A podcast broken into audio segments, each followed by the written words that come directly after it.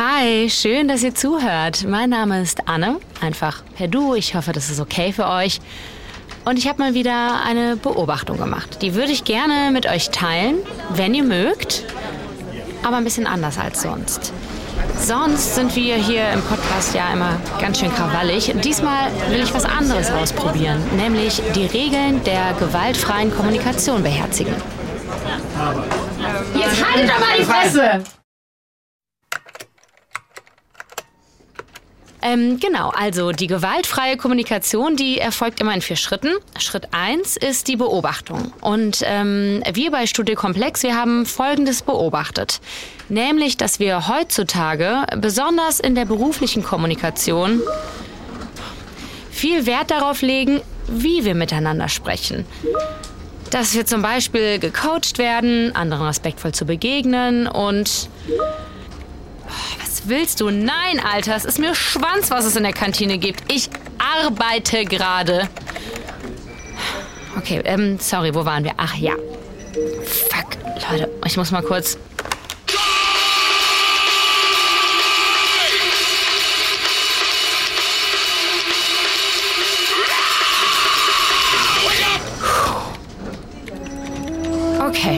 also der erste Schritt in der gewaltfreien Kommunikation ist die Beobachtung. Beim zweiten geht es aber schon darum, Gefühle zu erkennen und zu äußern. Wir in der Redaktion, wir hatten diese Woche viele Gefühle. Ja, was soll die ganze GfK-Scheiße? Komplett lächerlich. Ich find's so verlogen und falsch.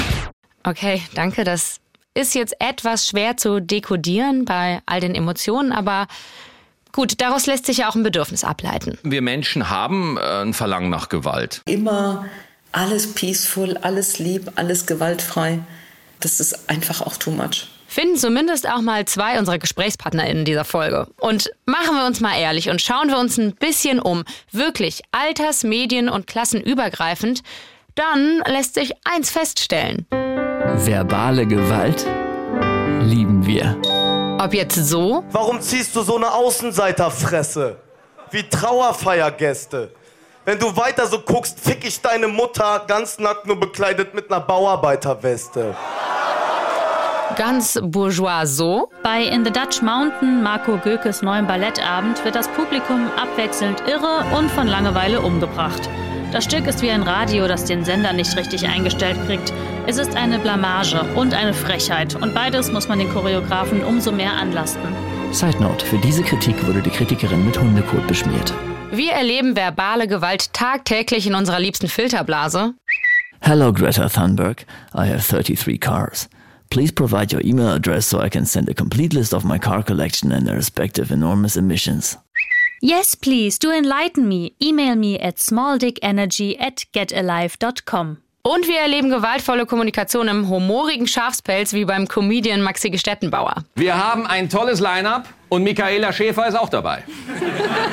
Gewaltvolle Kommunikation lebt unter und mit uns, ob im Feuilleton, beim Battle Rap oder in gekonntem Community Management bei Twitter und Co. Und wir klatschen dafür, wohl wissend oder gerade weil wir von Kindesbeinen an lernen, dass Beleidigungen erst mit Hausarrest und dann irgendwann mit sozialer Ächtung sanktioniert werden. Verbale Gewalt ist ein Kulturgut. Oder Maxi? Nehmen wir mal an, nehmen wir mal an, es wird nie Kulturgut. Nehmen wir mal an, es wird nie Kulturgut. Was ist denn dann? Aber es ist es doch eigentlich schon. Können, können wir Ah, das so, oder? Dankeschön. Diskussion beendet. Ja. Es geht doch gerade erst los! Also, denn der vierte Schritt in der gewaltfreien Kommunikation ist, eine Bitte zu formulieren. Also, bitte, wenn ihr mögt, dann lade ich euch hiermit ein, zuzuhören. Eine ganze Podcast-Folge lang darüber, wie wir gemeinsam, Hand in Hand, die verbale Gewalt umarmen können. Und sollten, nein, dürfen. Ach Leute, scheiß drauf, los geht's! Ich bin Anne-Kathrin Neutin und das ist Studio Komplex. Jetzt ist mir klar, dass unsere These gewaltvolle Kommunikation jetzt genauso irreführend ist wie der Begriff gewaltfreie Kommunikation, kurz übrigens GFK genannt. Weil es uns natürlich nicht darum geht zu sagen, dass es voll okay ist, verbal aufeinander einzuprügeln und sich endlich wieder so richtig schön zu demütigen auf der Arbeit. Klar, wir finden es schon auch den noblen Weg, einander respektvoll zu begegnen. Aber respektvoll, das kann halt so viel mehr sein und nicht nur ein Eiertanz in Giraffensprache. Ein GFK-Begriff übrigens, den Rick hiermit sicher cool und witzig, aber nicht beleidigend erklären kann. So in der Art und Weise, wie wir uns Kommunikation halt wünschen. Was? Ach so, ich bin jetzt hier so dein Peter lustiger Lakai, der so dulli Sachen wie Giraffensprache erklären soll, oder was? Äh, ja, ich dachte, Ja, ich find's auch hart daneben, Anne. Oder? Mit so einer Kinderpiste, finde ich, fangen wir gar nicht erst an. Also ich würde sagen, wir spielen, ja, wir spielen einfach einen Ausschnitt aus einer Serie. Die Discounter oder was? Ja? Ja, ich lieb's. Ja, ich auch. Äh, was? In der Serie, äh, die Discounter von Amazon, da ist so ein GFK-Trainer, der erklärt perfekt, warum GFK auch Giraffensprache genannt wird hier. Ich wollte euch ja heute einladen auf so eine kleine Reise ins Reich der gewaltfreien Kommunikation. Und da, da kommuniziert man eben ganz anders, ne? Mit Empathie, mit Wertschätzung, mit Mitgefühl. Und da habe ich auch ein ganz plastisches Bild dafür. Da wohnt nämlich die Giraffe. Ne? Da kann man natürlich fragen, warum ist jetzt ausgerechnet die Giraffe das ähm, Wappentier der gewaltfreien Kommunikation? Und auch noch wegen dem großen Herz, weil die äh, Giraffe, die hat das größte Herz der Landsäugetiere. Und Oh, das größte Herz der Landsäugetiere. Mensch. Und das mindestens zweitgrößte Herz, das hat er hier. See me beautiful. Look for the best in me. That's what I really am. And all I wanna be. It may take some time. It may be hard to find. But see me beautiful. Das ist Marshall Rosenberg. Und der ist nicht nur nebenberuflicher Sänger, sondern auch hauptberuflicher Psychologe und in den 80ern dann Erfinder der GFK und somit auch der Giraffensprache. Das war erstmal in den USA ein Ding, ist aber in den letzten Jahren besonders in der deutschen Coaching-Szene groß geworden. Und zwar so krass wie in keinem anderen Land der Welt. Nirgendwo sonst wurden so viele GFK-TrainerInnen ausgebildet. Das berichtet der SWR in seinem Wissenspodcast. Und das ist sogar bis zu meinem Arbeitgeber, dem Hessischen Rundfunk, durchgedrungen. Und zu mir persönlich in Form von Jürgen Bjoska, meinem Ausbildungsleiter während des Volontariats. Ich habe dich ja eingeladen oder angefragt, weil du der erste Mensch bist, ähm, den ich kennengelernt habe, bei dem ich gemerkt habe, dass er gewaltfrei kommuniziert. Wie, wie hast du das gemerkt? Weißt du, was mein Lieblingssatz von dir ist? Ich bin gespannt. Ah, Ich habe eigentlich zwei. Also der eine lautet, bitte keine fremden Seelen betreten. Okay. Ähm, und der andere, Feedback ist ein Geschenk, man kann es nehmen, aber man muss es nicht. Den liebe ich auch. Also den liebe ich echt. Das ist echt, weil, weil das finde ich so schön. Ne? Also nimm es oder, oder, oder auch nicht. Ne? Und das ist, glaube ich, ein Angebot, was man auch immer den Leuten machen kann. Und ich, und ich glaube, das, das ist ne, also, dass du den Leuten sagen kannst, hier, ich habe was für dich. Ähm, guck mal. Aber hat schon mal jemand, jemals jemand Nein gesagt? Ich muss lange überlegen. Ähm, also ich frage die Leute ja immer, ne? Ich frage immer die Leute mit, darf ich dir was zur Verfügung stellen?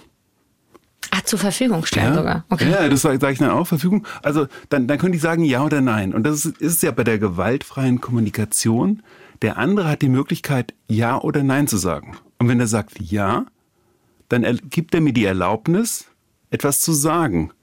Oder gibt mir die Erlaubnis, dass ich ihm etwas spiegeln darf oder ja, Sachen, die mich einfach auch berühren. Also ich, ich teile immer ganz viel von meinen Emotionen, ne? also Gefühle. Ich sagte, oh, ich habe jetzt gerade Gänsehaut, wenn du das gerade erzählst. Oder, oh, das fühlt sich ganz schön schwer an. Also ich spiegel den anderen auch. Und, aber ich frage dann auch immer wieder, möchtest du gerne wissen, wie das gerade bei mir ankommt?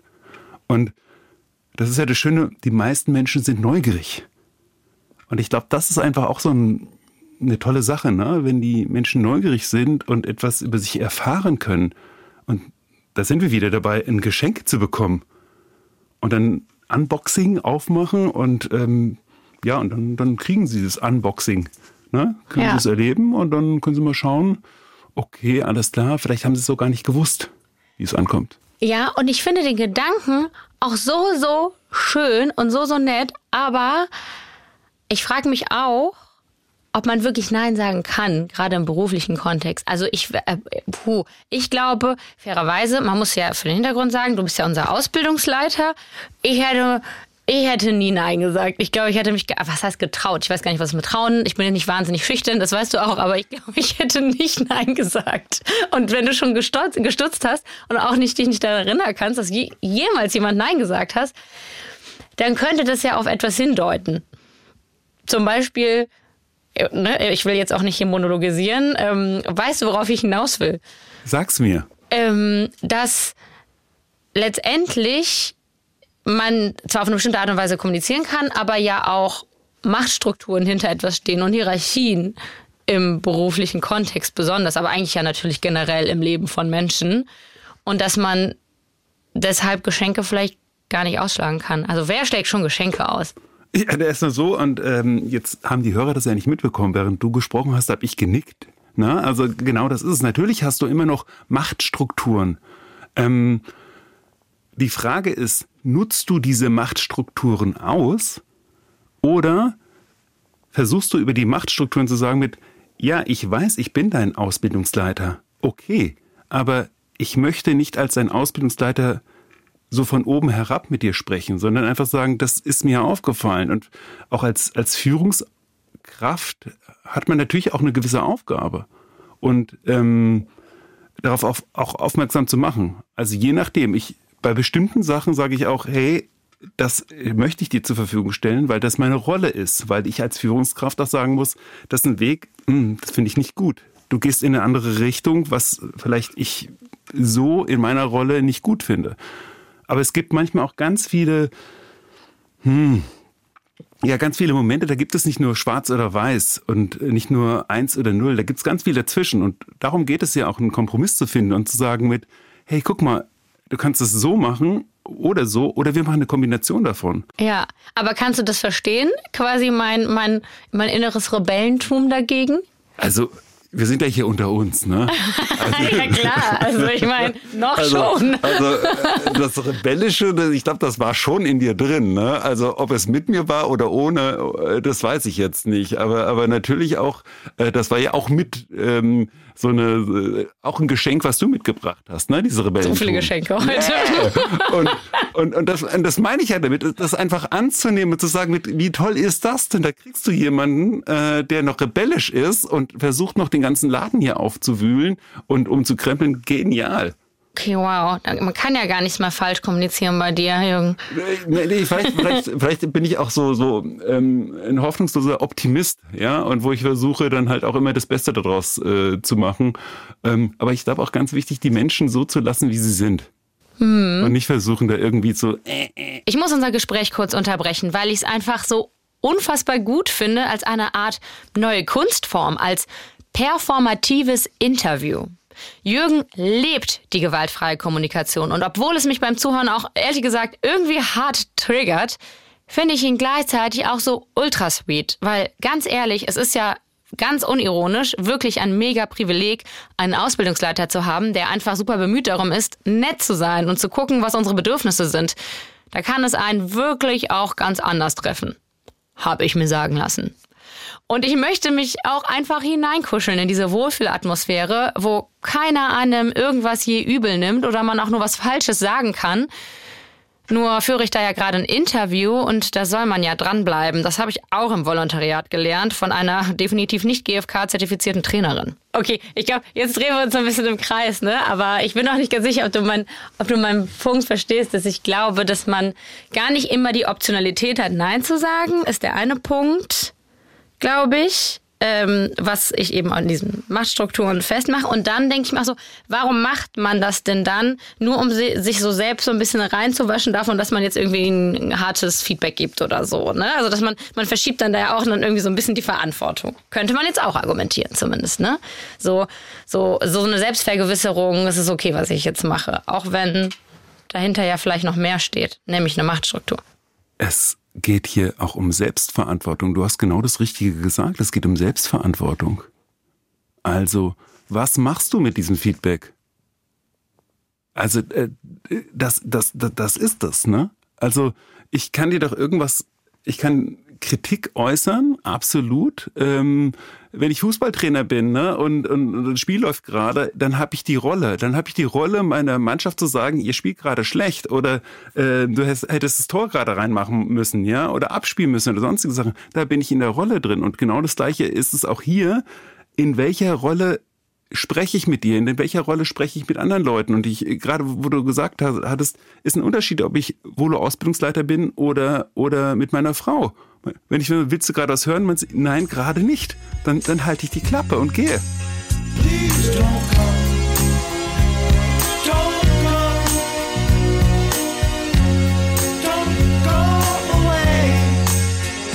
Jürgen, wirklich, don't go. Auch wenn ich mit meinem Machtstrukturen-Argument vielleicht nicht so durchkomme. Wir behalten Jürgen noch hier, weil Jürgen hat uns noch ein letztes Geschenk mitgebracht, um auch der letzten hässlichen und hängen gebliebenen Person zu verdeutlichen, wie man gewaltfrei kommuniziert. Ich habe noch eine letzte Idee. Ich habe auch mit ähm, einem Stand-up-Comedian ähm, gesprochen, der sogenannte Roasts macht. Ich weiß nicht, ob du das kennst. Also das heißt, äh, das, das ist schon ne, in, einem, in so einem Comedy-Kontext, da ist die eine Person, meistens Comedian, der quasi beleidigt wird auf kreative Art und Weise. Okay. Ja, das ist ein amerikanisches Konzept ursprünglich und äh, äh das war ähm, Maxi hieß der und der hat das mit Shark Shapira gemacht. Mhm. Und ähm, ich würde gerne von dir, sofern du dich dazu in der Lage siehst, ein paar Sätze, also zwei Sätze, mhm. übersetzen lassen, mhm. in wie sie gewaltfrei formuliert oh, werden. Okay. Können wir das probieren? Ja, ja, ja können okay. wir gerne Wir haben wirklich heute eine ganz tolle Auswahl an absolut hängengebliebenen Gästen, die wirklich auf nichts mehr Bock haben, als Shahak Shapira zu sagen, wie fett und unlustig und unsympathisch und unerfolgreich und jüdisch und hässlich und hässlich und hässlich er ist. Okay. Die Kunst dabei ist es zu redefinieren. Das heißt also, ähm, das, was du jetzt sagst, hässlich, hässlich, hässlich, das ist ja, ist eine Bewertung, ähm, dass man das auch so überspitzt, was, was heißt denn das? außergewöhnlich, könnte man das so sagen. Ne? Die haben ein außergewöhnliches Äußeres. Ne? Also so könntest du so sagen, dass das hässlich könnte, könnte man so in dem Sinne auch, auch ähm, artikulieren. Also die einzigartig sind, die auf ihre Art einzigartig sind. Das könntest du machen. Hängen geblieben, das sind Menschen, die Leute, die sind auch bereit, einfach mal länger zu warten. Ne? Die, die gehen nicht sofort, sondern sind auch mal bereit zu sagen mit, okay, da kommt vielleicht noch was. Die gedulden sich, die haben die Geduld und, und warten darauf, dass noch irgendetwas passiert. Oh, Leute, oh, ich kann nicht mehr. Mein Herz, mein fucking Herz. Ich sterbe. Im positivsten Sinne, wirklich. Ich meine, das verkörpert ja wirklich so was absolut Reines und Optimistisches und Weltumarmendes und ich möchte eigentlich wirklich nur in diesen Kokon aus Samt und Watte und mir vorstellen, dass die Welt so funktionieren kann. Ach du Scheiße. Boah, ich glaube, ich muss kotzen. Vielleicht machst du einfach mal deinen scheiß Job und kommst aus deinem Kokon raus? Ja, okay. Hi. Hier ist Anne Eutin und ich hoffe, du kannst mich hören. Wir haben nämlich hier ein neues Produktionssystem. Ich habe ein bisschen Angst. Ich höre dich. Ja, ich super. Dich. Okay, dann ist das super. Alles klar. Dann ähm, wäre super, wenn du dich vielleicht einfach erstmal selbst vorstellst, wer du bist und was du so machst. Hi, äh, ich bin Maxi Stettenbauer, Stand-up-Comedian und Katzenbesitzer. Was sehr, sehr entscheidend wird für diese Folge. Vielleicht noch. Gut. Wenn wir mal sehen. Äh, Maxi, wie oft hast du in deinem Leben eigentlich schon fremde Seelen betreten? Fremde Seelen. Ja. Äh, ich habe bei World of Warcraft einen Hexenmeister gespielt und dazu musste man, wenn man äh, so ein Monster beschwören will, Monsterseelen opfern dafür. Ja, das äh, ist die beste Antwort, die ich habe. Viel Spaß. ich merke schon, gewaltfreie Kommunikation ist dir oder möchte dir nicht so ein Begriff sein. Ähm, oder hast du diese Anspielung bewusst ignoriert? Naja, ich finde ja, fremde Seelen betreten ist ja was sehr Intimes tatsächlich.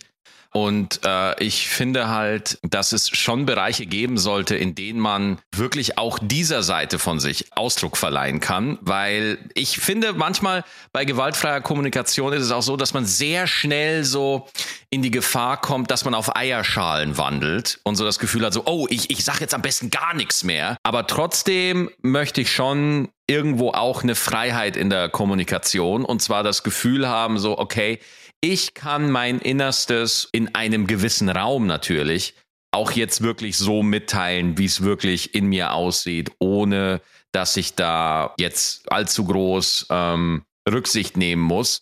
Selbstverständlich handelt es sich dann dabei um so ein Privileg, das man nur in bestimmten Situationen dann auch haben darf. Also das sollte dann auch wirklich in einem Raum passieren, wo auch die Regeln abgesteckt sind. Aber bei gewaltfreier Kommunikation habe ich halt selbst auch oft erlebt, dass man sich dann im Kopf so stark zensiert, dass man dann gar nichts mehr sagt. Und das finde ich dann immer sehr schade. Mhm. Ich wollte gerade fragen, hast du deshalb diesen mutigen Schritt äh, unternommen, eigentlich, dass du dich der verbalen Gewalt der Comedy-Szene angenommen hast? ich muss ja ganz ehrlich sagen, ich finde ja die verbale Gewalt in der Comedy in den Punchlines, die man so hört, gar nicht so schlimm. Ich finde ja oft mal das Weltbild, auf den diese Pointen dann zeigen, hundertmal schlimmer. Also ich finde das zum Teil viel gewalttätiger, ja, als das, was letztendlich gesagt wird. Und ich finde auch in der Comedy muss man immer noch sagen, mit einer Beleidigung alleine kriegt man keine Lacher. Also es muss halt dann auch witzig sein. Und wenn man jetzt da drauf kommt, okay, was ist witzig? Ja, dann kommt man sehr schnell auf, was ist denn die Perspektive des Künstlers? Was ist die Perspektive des Publikums? Um was geht es? Und dann kommt man da in Fall-zu-Fall-Entscheidungen relativ schnell. Und da wird es dann aus meiner Sicht, für mich, schwierig, so Allgemeinurteile zu geben. Mhm, also kannst du jetzt nicht hier so ein kleines Einmaleins, äh, die Kunst des Beleidigens, äh, was macht die eigentlich aus, mit uns spielen? Mhm, würde ich nicht machen, weil es kommt wirklich auf die Person an sich an. Also vielleicht doch eine, eine Sache gibt's. Eine wirklich gute Beleidigung ist äh, eine, die auch ein bisschen stimmt, ja. Also bei einem guten Roast, ja, oder bei einer, bei einer guten Comedy-Punchline, da geht's ja nicht um die Beleidigung. Mir geht es ja nicht darum, jemanden wirklich zu beleidigen. Mir geht's darum, dass ich Menschen damit unterhalten will. Und äh, das heißt, wenn ich jemanden wirklich gut roasten will, dann muss ich mich mit dem oder derjenigen wirklich auseinandersetzen. Ja, also ich muss wirklich verstehen, äh, was ist dem seine Absicht, wo kommt der her, wie ist sie aufgewachsen, was sind ihre Vorlieben. Also ich muss mich schon dem Thema oder dem Menschen aufrichtig nähern, und auch eine gewisse Beziehung zu ihm aufbauen, ja, damit ich Witze machen kann, die auch relevant sind. Ne?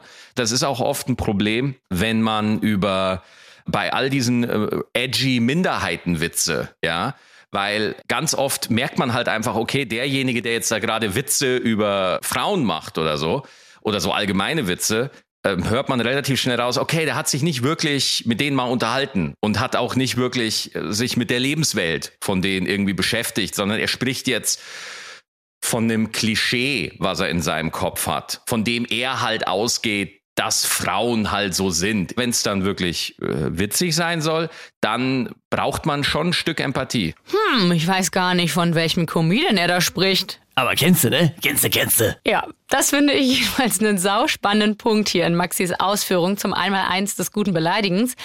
Die intensive Auseinandersetzung mit der Person, die man roastet, das ist halt auch eine Form der Wertschätzung. Apropos, ähm, Zeit vielleicht auch mal richtig reinzuhören. Michaela nimmt jede Möglichkeit wahr, im Rampenlicht zu stehen. Sie ist wirklich schon ihr ganzes Leben aufmerksamkeitsgeil und das ist auch wirklich gut so, weil anders hätten wir uns dich nicht leisten können. Schön, dass du da bist. Vielen herzlichen Dank.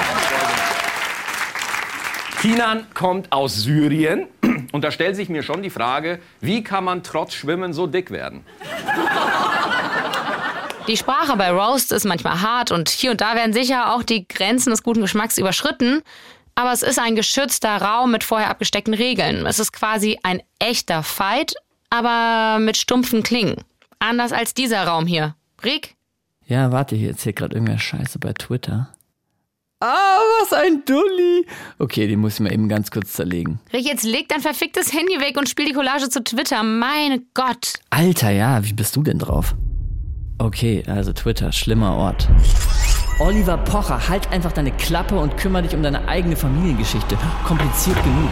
Anstatt dumm und unqualifiziert daherzureden, fällt dir nur schwer. Ja, Bitchfight! Was für eine abgefuckte Shitshow zieht die Berliner Das, SPD da gerade? Pocher ist doch einfach nur so ein spätpubertierender dummer Junge. Oh ja, ich kotze.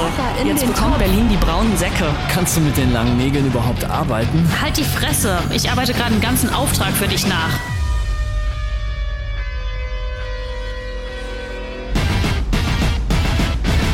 Ey, Moloch Twitter.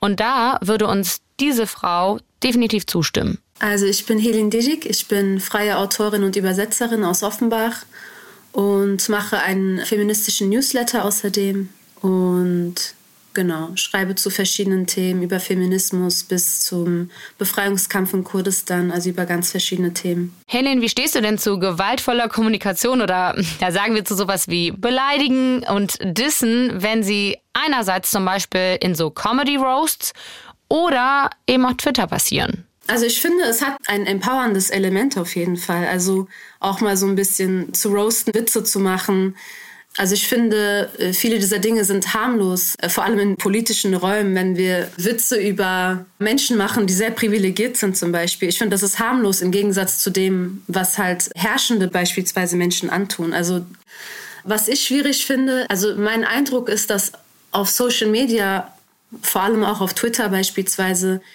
äh, viel schneller eine Entmenschlichung des Gegenübers passiert. Also dass wir weniger auf die Gefühle anderer achten, weil es eben in diesem Social-Media-Raum viel einfacher ist, das Gegenüber nicht als Menschen wahrzunehmen mit Gefühlen und oft mit Leuten wahrscheinlich in Auseinandersetzungen geraten, denen wir eigentlich nahestehen, also auch von unserer Einstellung her nahestehen.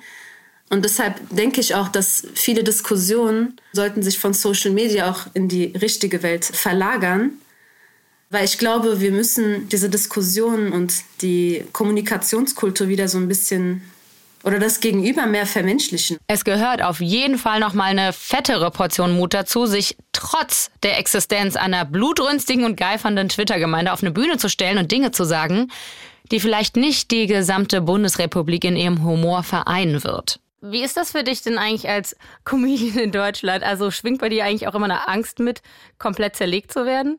Ganz im Gegenteil, ich wünsche mir, dass ich komplett zerlegt werde. Es gäbe nichts Besseres für die Karriere als ein richtiger Shitstorm. Ich bin halt leider zu nett, ja. und äh, ich, äh, ich, ich lese auch gerade wieder Bell Hooks Will to Change und so und das berührt mich einfach und und äh, ich äh, das deswegen ich kann so Wit Jokes kann ich halt nicht mehr machen. So bei mir sind es halt jetzt andere Jokes, ähm, aber äh, trotzdem es gibt fast nichts Besseres für die Karriere als ein ordentlicher Shitstorm, wenn jemand was sagt, also wenn eine Minderheit einfach sagt so Entschuldigung, äh, hier wird gerade wieder die Unterdrückung gegen uns wieder normalisiert durch solche Witze und wir finden das halt echt nicht geil. Und dann kann man sich in alle Talkshows setzen und sagen, oh, ich werde zensiert und darf nichts mehr sagen und ganz schlimm. Und dann wirst du halt einfach immer genug Leute finden, die sagen, stimmt, man darf ja nichts mehr sagen, oh, wir sind alle gekettet, wir können nirgendwo mehr hin, es ist alles furchtbar. Und äh, dann wirst du halt zur Galionsfigur für diese Leute. Ja, und das äh, muss man halt auch einfach so sehen. Shitstorm ist ein Business Model. Ja, Mann, aber die die Tür steht dir doch eigentlich offen und trotzdem musste ich eben bei Twitter sehen, dass du dich verabschiedet hast und irgendwie auch mit so Worten wie das Rennen um die virale Punchline sollen andere machen. Ja. Das ist jetzt aber, das ist aber ein bisschen antagonistisch zu dem, was du gerade gesagt hast. Sehr gerne. Ne? Also bei Twitter bin ich halt auch noch, also was interessiert mich mein Geschwätz von gestern? es ist wirklich so, was ich auch noch geschrieben habe bei Twitter zu meiner Verteidigung ist, ich kann Twitter halt nicht so gut wie andere. Das habe ich auch noch geschrieben. Und der Satz, den du gerade zitiert hast, das ist einfach meine grundsätzliche Abneigung, die ich einfach gerne mal auslebe. So, ja, ja, hin und wieder. Aber bei Twitter bin ich halt auch gegangen, weil die Negativität auf Twitter mich halt auch fertig gemacht hat. So, also es ist eine Mischung aus diesen drei Gründen, warum ich da nicht mehr bin. Meinst du, das ist letztlich auch ein Indikator dafür, dass wir Menschen auch einfach das Verlangen nach verbaler Gewalt haben? Ich glaube, wir Menschen haben äh, ein Verlangen nach Gewalt. Glaube ich, ja. Und ähm, die, die wirklich körperliche Gewalt, die ist ja in unserer Gesellschaft weitestgehend weg. So. Und irgendwo braucht es ein Outlet, würde ich jetzt einfach mal komplett naiv und albern sagen. Ja. Und ich finde, man kann das Beleidigen auf Twitter, die Angriffe auf Twitter mit Roasten nicht vergleichen. Denn bei Twitter wird ja wirklich, also da geht ja, da geht's ja ins Persönlichste vom Persönlichen. Und da wird ja überhaupt gar nicht mehr auf eine Pointe geachtet, sondern es geht wirklich einfach nur darum, ich säg dich jetzt ab, weil ich dich scheiße finde und ich habe ein Publikum, das mich dafür liked und retweetet und dann können wir uns alle geil fühlen, weil wir dich zum Feindbild aufgebaut haben und dann niederreißen können. So. Wenn mal wieder Blut spritzt im Dorf, hörst du eine Stimme flüstern from over with love. Wenn du dich um all die Wutbürger sorgst, hörst du eine Stimme flüstern from over with love. Wenn dich die Wut küsst, der Schuh drückt, das Blut spritzt, die Jugend verrucht ist from over with love. Wenn du den Schuh küsst, die Wut drückt, das Blut spritzt, die Tugend absurd ist, from Ufer with love. Okay, Maxi und Helene sehen es also so. Beleidigungen und andere Formen des verbalen Austeilens sind okay, können sogar empowernd, bereichernd und progressiv sein, je nachdem, ob und wie wertschätzend man sich mit dem Gegenüber beschäftigt. Und je nachdem, ob man damit Machtasymmetrien reproduziert oder im Gegenteil vielleicht sogar challenged. Und Maxi hat am Ende ja noch einen anderen wichtigen Punkt aufgeworfen. Wohnt uns Menschen Gewalt nicht auch irgendwie inne? Genießen wir vielleicht gerade deswegen virtuose Roasts, aber auch fiese Zerrisse von Theaterstücken oder Musikalben und man muss es ja leider sagen, auf der weniger künstlerisch wertvollen Seite auch die krasse Demontage des Politikers auf Twitter oder das auf einmal völlig tolerierte Hurensohn-Schreien in der Fankurve im Stadion. Sorry, dass ich das jetzt so reproduziere, ist auch sexistisch, aber for the sake of it. Ja, hallo, ich bin Gitta Jakob, ich bin Psychotherapeutin und beschäftige mich viel mit der Frage, welche Gefühle eigentlich gesund oder ungesund sind und woran man das merken kann und wie man die eventuell dann in eine gesündere Richtung steuern kann. Und aus einer psychologischen Warte, warum beleidigen wir eigentlich oder setzen andere Menschen herab? Ich denke, das kann man nicht so ganz pauschal beantworten. Und ich würde sagen, das kann eine Komponente haben oder viele, viele Beleidigungen oder viele Herabsetzungen mögen einen gewissen wahren Kern haben. Ja, dass es äh, einen Grund gibt, vielleicht einen berechtigten Grund, warum wir uns über jemanden ärgern, den wir dann zum Ausdruck bringen. Und das ist ja grundsätzlich auch eine wichtige Sache, Grenzen zu zeigen und eigene Bedürfnisse zum Beispiel zu kommunizieren. Wenn wenn es allerdings ähm, extreme Beleidigungen sind oder Herabsetzungen, wo man sagen würde, die, die schießen in der Sache über oder die schießen im Ton hinaus über ähm, ein angemessenes Hinweisen auf eigene Bedürfnisse zum Beispiel, dann kann das natürlich auch mit übermäßiger Aggression oder mit so einer narzisstischen Überheblichkeit oder so, oder so zu tun haben, die ähm, die nicht mehr sehr bedürfnisgerecht ist, sage ich jetzt mal, vor allem nicht fürs Gegenüber. Und wie ist es bei der künstlerischen Form davon? Also wieso genießen wir eigentlich Kunstformen wie Battle Rap oder Kritiken im Feuilleton und sowas? Alle Menschen haben natürlich einen Wunsch, ihren Selbstwert äh, zu stabilisieren, ja. Und der Königsweg zur Selbstwertstabilisierung geht eigentlich darüber, dass man, dass man Erfolge erlebt, so. Also für meinen Selbstwert ist es am besten, wenn ich merke, dass ich irgendwas gut kann oder so ein nicht ganz so netter, aber natürlich manchmal auch einfacherer Weg ist, wahrzunehmen, dass andere irgendwas schlecht machen. So, dann kann ich mich, kann ich mich über die erheben und mein Selbstwert stabilisieren. Also das wäre so ein, so ein ganz klassischer Mechanismus, ja. Und dann gibt es ja auch so, so Sachen wie, äh, ich weiß nicht, ob du diesen Spruch kennst, Neid ist die ehrlichste Form der Anerkennung oder so. Dass man das durchaus auch Menschen, die man als erfolgreich wahrnimmt, ja, weil wer es schon mal geschafft hat, überhaupt im Feuilleton besprochen zu werden, ist ja wahrscheinlich eher erfolgreicher als ich zum Beispiel, ja. Dass man das dann irgendwie auch genießt, wenn die auch mal einen abkriegen, wenn die sonst schon so viel schaffen, so. Das sind nicht so, mhm. nicht so ähm, sehr akzeptierte Emotionen und Motive, aber ich glaube, es kennt nur wirklich jeder. Also ich kenne es zumindest. Ich glaube, es kennt auch jeder und ich frage mich, warum es nicht, also ob die zu Unrecht nicht akzeptiert sind. Naja, ich, ich denke, wenn man Menschen als soziale Wesen versteht, dann ist es schon wichtig, dass wir uns generell darauf einigen, dass wir freundlich miteinander sind und gut miteinander umgehen, weil sonst würden wir uns alle gegenseitig umbringen und dann wären alle tot so. Das wird nicht viel bringen. Deswegen ist es, glaube ich, schon nicht dumm, dass solche Regungen tabuisiert sind. Aber ich denke, man kann sie auch zu sehr tabuisieren. Ja, ich würde schon sagen, immer alles peaceful, alles lieb, alles gewaltfrei. Wie gesagt, das ist einfach auch too much. Soweit zu den Motiven, warum wir Menschen eben doch häufig gewaltvoll kommunizieren, auch wenn die manchmal nieder sind und aus gutem Grund sozial nicht akzeptiert. Diese Motive aber zu kennen und ähm, sogar ein Stück weit anzuerkennen, das ist laut Gitter auch der realistischere Weg, um in dieser Welt zu bestehen. Wo ich allerdings total schon mitgehen kann mit eurer These ist, dass ich finde, dass wir als Gesellschaft schon teilweise oder manche Gruppen schon sehr in Richtung, es muss immer peaceful sein, es muss immer gewaltfrei sein, jeder muss alles verstehen und so weiter geht, weil ich finde, das führt zum einen dazu, dass es immer wieder auch Leute gibt, die sich alles erlauben können und ja sozusagen erwarten können von ihren Peers, dass sich alles okay ist. Und zum anderen beobachte ich dann auch manchmal, dass Menschen extrem übersensibel werden, ja. Und wenn man dann vielleicht mal einen nicht ganz so netten Ton anschlägt, äh, sofort eine Therapiesitzung brauchen, sag ich mal übertrieben gesagt. Und ich glaube, da kann manchmal auch ein bisschen Abhärtung und ja, nicht jedes Wort auf die Goldwaage äh, legen schon ganz angemessen sein. Und dann öffnet Gitter mir in einer kleinen kostenlosen Psychotherapiesitzung, danke dafür, dann öffnet sie mir auch die Augen, warum mich diese ganze Giraffensprache und Geschenkverpackung in der GfK mitunter so aggressiv machen. Warum reagiere ich so? Gitter, erklär mir doch mal, warum reagiere ich so? Warum reagierst du so? Gute Frage. Ich würde genauso reagieren. Warum reagierst du so? ja, da muss ich mal kurz drüber nachdenken. Sorry. Voll okay. Ähm, ich komme mir nicht ernst genommen vor. Ja? Ich komme mir nicht wie ein Erwachsenes gegenüber behandelt vor. Ich komme mir wie ein Kind vor, ja, und einfach nicht ernst genommen. Dem man nicht sagen kann, wie es ist. Und ähm, also ich hatte so den Impuls zu sagen, Sag mir halt, dass es dich stört. Warum machst du da jetzt so ein Fass auf? Ich hätte Gefühl, dass das jetzt unnötig aufgeblasen in gewisser Hinsicht. Uff, ja, auch so ein Aha-Moment wieder. Natürlich, selbst wenn es absolut nicht die Intention von meinem Ausbildungsleiter Jürgen sein mag, ich fühle mich manchmal nicht so ganz ernst genommen, wenn mir Feedback, das ich eigentlich schon annehmen muss als Volontärin, wenn mir das als Geschenk eingepackt wird. Wir wissen doch alle ganz genau, wie das mit den Geschenken ist, wo man nicht weiß, was drin ist.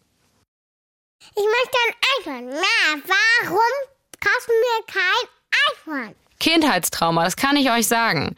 Und vielleicht ist das auch der Punkt. Ist GFK vielleicht eher was für die Kommunikation mit Kindern? Was du tun kannst, wenn dein Kind ständig am Handy hängt.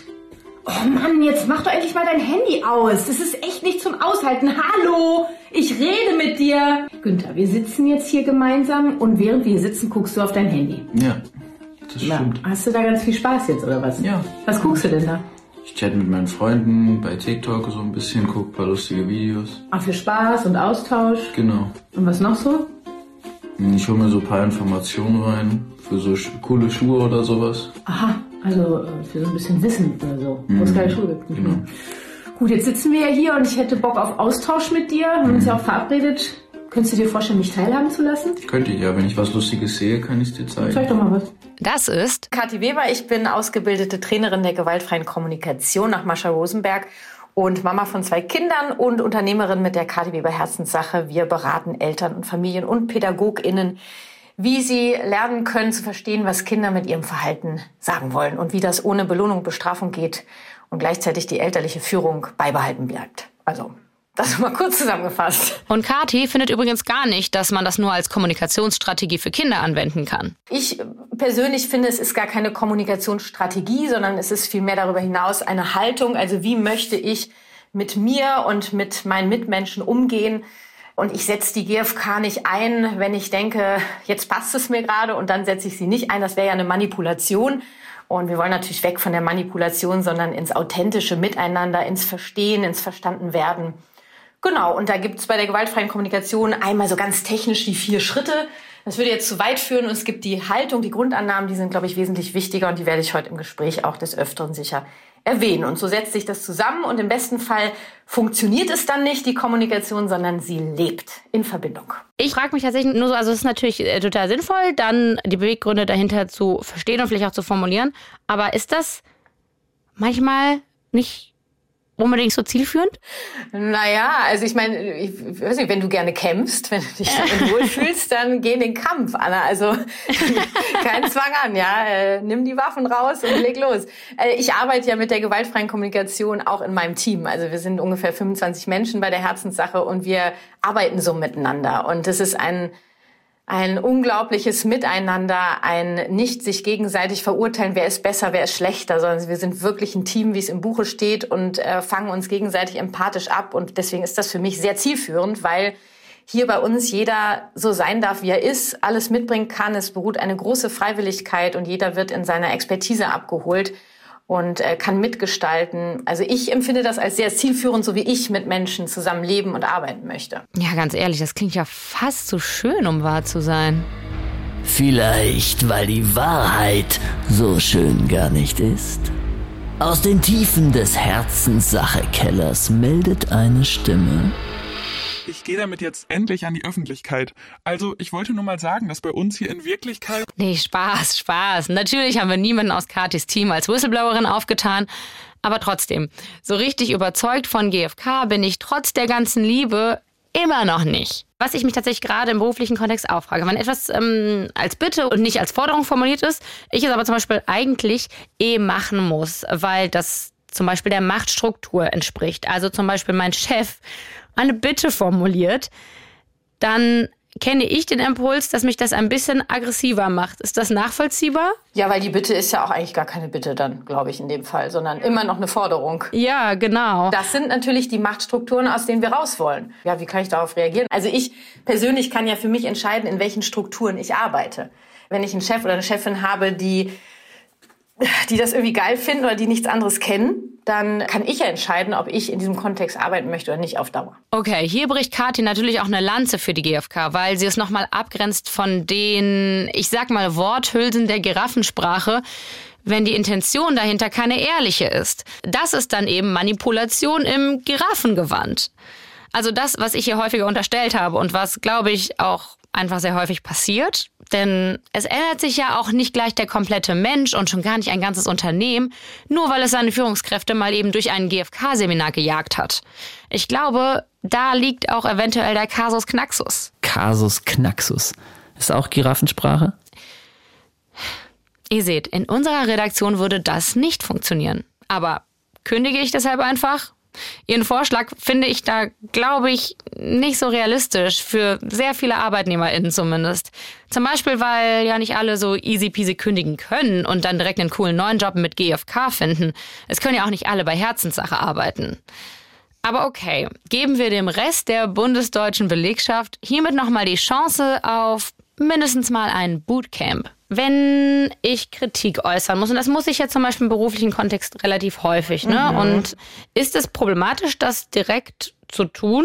Kritik zu äußern? Ja, genau. Oder wie verpacke ich das quasi gewaltfrei zum Beispiel? Naja, also ich würde erstmal mein Gegenüber fragen, ob es bereit ist, das jetzt zu hören. Mhm. Aber da sagt ja niemand Nein, oder? Äh, doch, im besten Fall, wenn Menschen gelernt haben, für sich einzustehen und äh, reinzuspüren, ob jetzt gerade der Moment ist, ob ich gerade bereit dazu bin, dann äh, sagen die Menschen schon Nein. Und das hat ja niemand von uns gelernt, Nein zu sagen ne? und auf seine eigenen Bedürfnisse zu hören. Ähm, ich würde erstmal mit einer Einladung starten. Du, ich hätte da ein paar Punkte. Wäre das für dich okay, wenn ich die jetzt gerade mal hier da lasse oder droppe, wie auch immer? Äh, ja, klar. Und dann ist die Frage, wie sage ich das jetzt? Entweder gehe ich in die, du hast das und das gemacht und das finde ich, äh, das geht so nicht und das musst du anders machen. Äh, und ich wüsste eigentlich viel besser, wie es geht. Ja? Oder ich gehe hin und sage, du hast ähm, gestern das und das gemacht, kannst du mir erklären, wie es dazu gekommen ist? Und dann lasse ich denjenigen erstmal reden und höre mir das auch erstmal an, weil das ja total wichtig ist. Was hat der Mensch aus seiner Perspektive, was ist denn seine Wirklichkeit eigentlich? Und dann kann ich sagen, okay, das habe ich jetzt gehört, darum da ging's dir.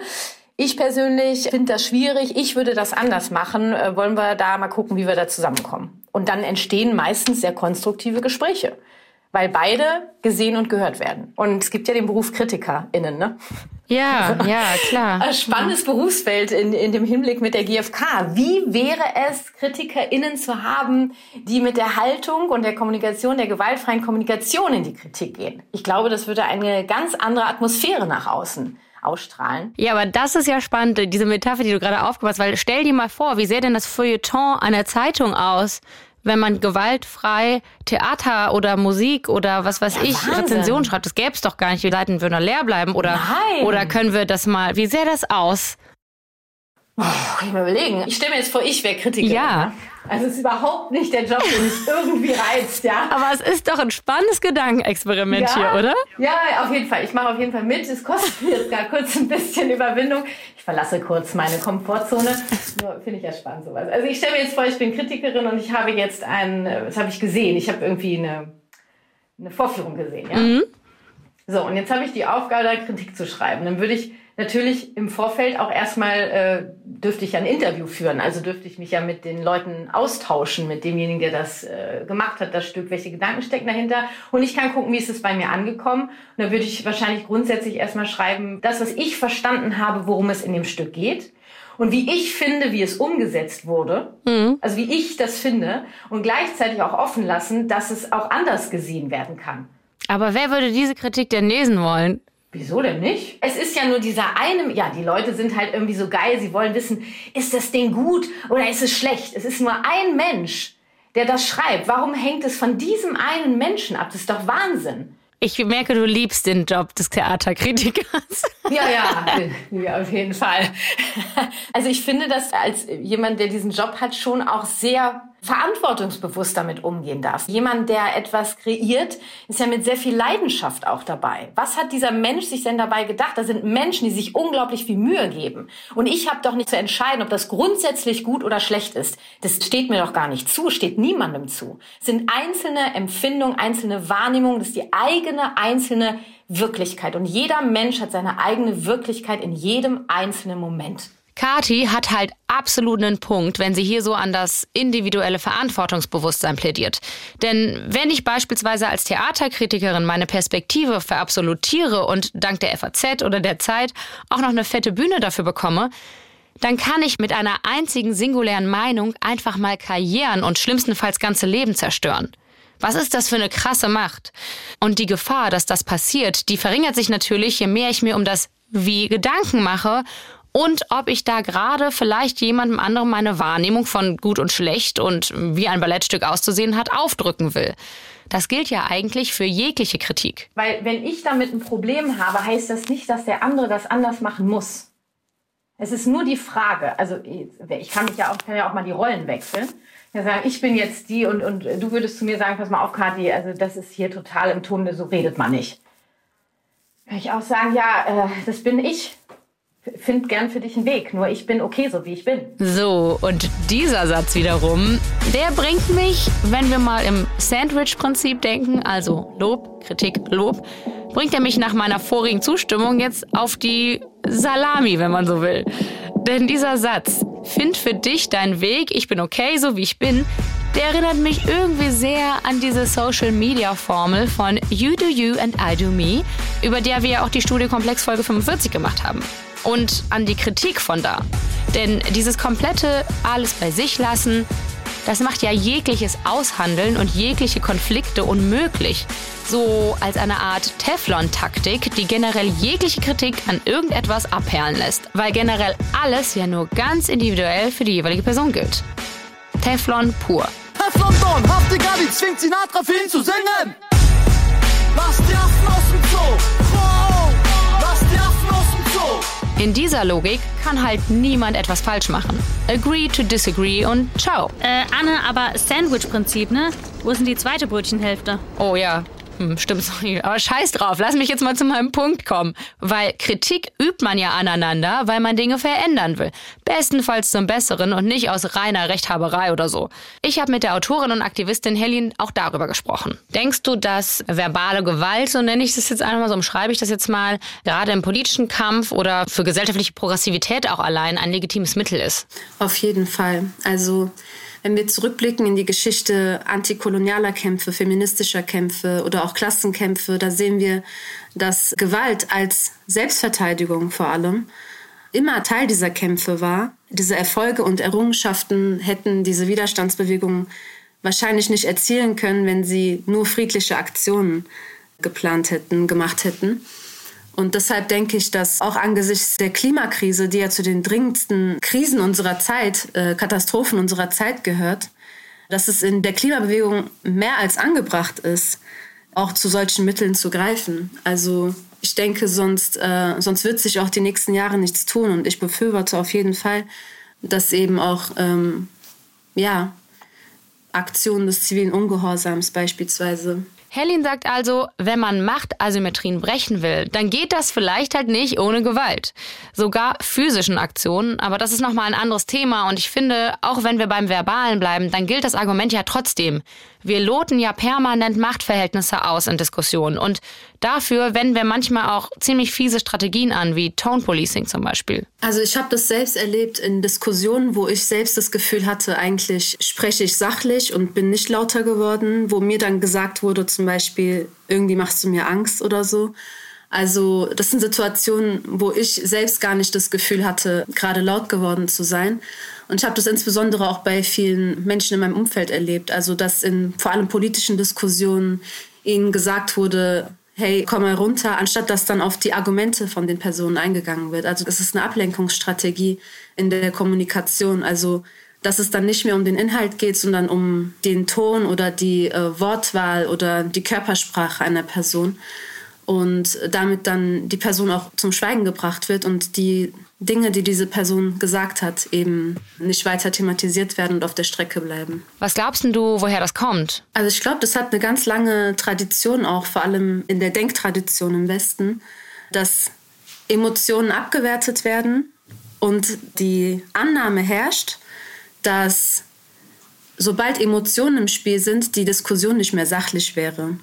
Also es gibt ja beispielsweise auch viele Betroffene, die gleichzeitig Expertinnen sind zu bestimmten Themen wie, sagen wir mal, Rassismus oder Sexismus, denen dann, weil sie Betroffene sind, abgesprochen wird, dass sie gerade objektiv sind, während sie reden und dass sie eben subjektiv und emotional argumentieren würden.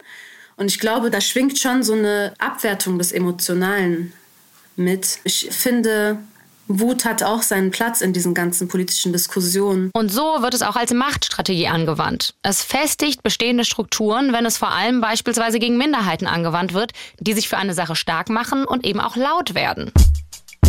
Jetzt ist Tone Policing natürlich nicht gleich GFK. Ich sehe schon innerlich, wie Katis oder Jürgens Nackenhaare sich aufstellen. Und auch Helene sagt ja selbst, dass sie da einen Unterschied sieht.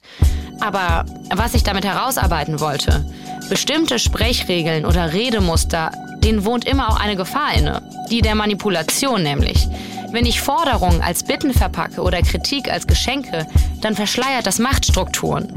Alles klingt viel netter, aber freiwillig ist das dann trotzdem nicht.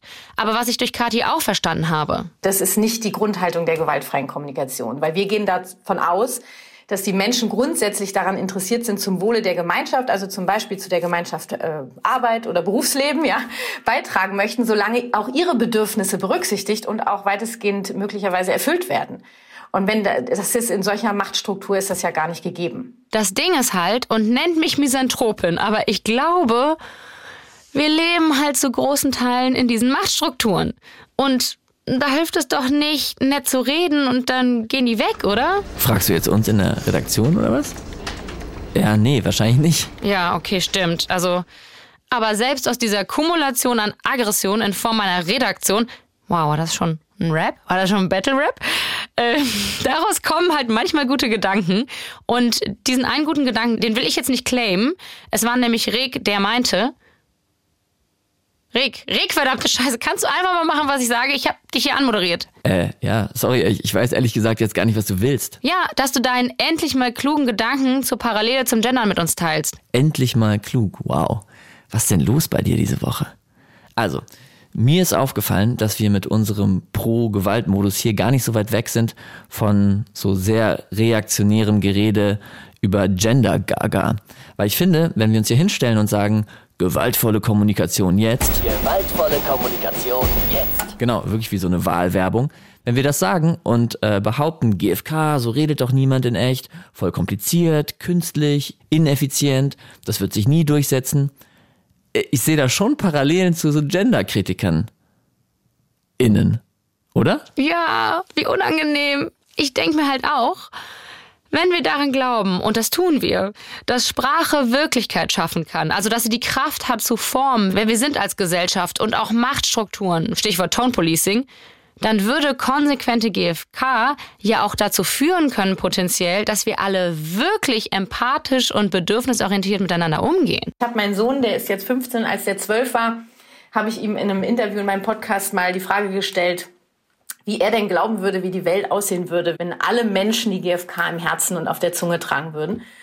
Dann hat er kurz überlegt und hat gesagt, na ja, also dann gäbe es ja zum Beispiel keine Gefängnisse und es bräuchte ja auch keine, keine Bestrafung jetzt irgendwie, also jetzt so, so Polizei oder so. Ja, sag ich zum Beispiel. Weil wir, also das ist jetzt wirklich so eine Traumwelt, ne? Weil wir alle im Kontext, im Miteinanderleben, alle sind, werden gesehen und gehört und sind bereit, freiwillig zum Wohle anderer beizutragen. Wahnsinn, oder? Ja, crazy. Also gäbe es auch überhaupt keine Straftaten mehr. Das mein, meinst du damit? Langweilig, quasi, ne? oder? Ja, Ja. puh. Ja, okay. Ihr merkt, ich bin nicht so ganz überzeugt von dieser Utopie. Ohne Frage. Ich habe gelernt, GFK hat super sinnvolle Impulse, kann also wirklich ein verdammtes Geschenk sein. Aber ich muss es halt auch wirklich ehrlich ablehnen dürfen. Nach meinem Gusto auch in direkter Sprache und wenn es sein muss, auch in einer wertschätzenden Beleidigung. Denn sonst führt GFK, glaube ich, eher dazu, dass noch mehr Leute im Knast landen. Und ich wäre vermutlich die Erste. Aber wer weiß, vielleicht ist das ja auch der Ort, wo ich die perfekte Melange aus Gewalt und liebevoll erleben würde. So wie wenn britische Hooligans Savage Garden interpretieren? Stellt euch das mal vor. I'll be your dream, I'll be your wish, I'll be your fantasy.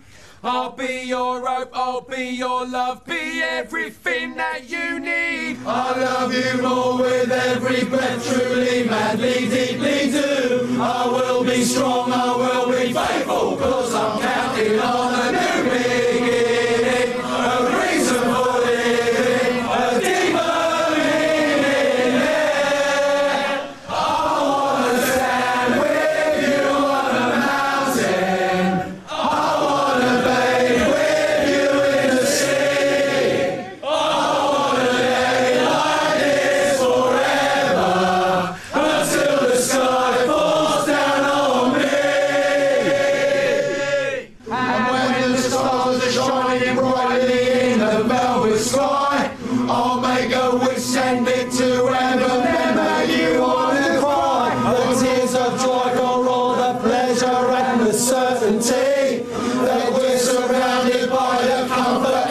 Protection of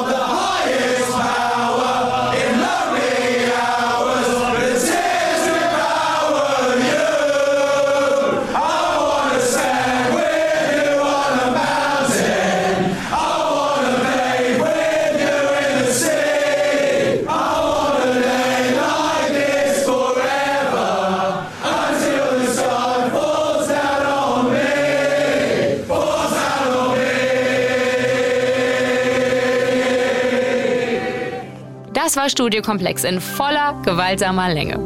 Ich hoffe sehr, wir haben eure Seelen betreten und da was angestellt, also was Gutes natürlich. Wenn dem so ist, dann sagt das Leuten weiter. Das ist mir auch scheißegal, ob ihr es als Geschenk verpackt. Das gilt natürlich auch für Feedback, das ihr uns sehr gerne schreiben könnt. Per DM, bei Twitter oder Instagram oder per Mail an studiokomplex.hr.de. Ich habe ja jetzt gelernt, Geschenke auch unausgepackt zurückzugeben. Theoretisch. Nie tun würde ich das bei meiner Redaktion des Herzens, bestehend aus Rick Oppermann, Melina Pieper und Sophia Luft. Robin Müller, bester Producer der Welt und zertifizierter IHK-Ausbildungschefboss. Danke dir für deine Arbeit. Du musstest viel Geschrei pegeln, sorry dafür. Hey, und vielen Dank auch an Ruby, ähm, dass du uns deine Stimme geliehen hast. Ich hoffe, du bekommst dieses Einhorn noch. Deine Eltern sollen sich mal ein bisschen mehr anstrengen. Danke Alicia Klein für das passiv-aggressive Episodenbild und danke Hessischer Rundfunk, dass du gewaltfreie Kommunikation noch keine echte Chance gibst, weil sonst wären wir wohl nicht auf das Thema gekommen.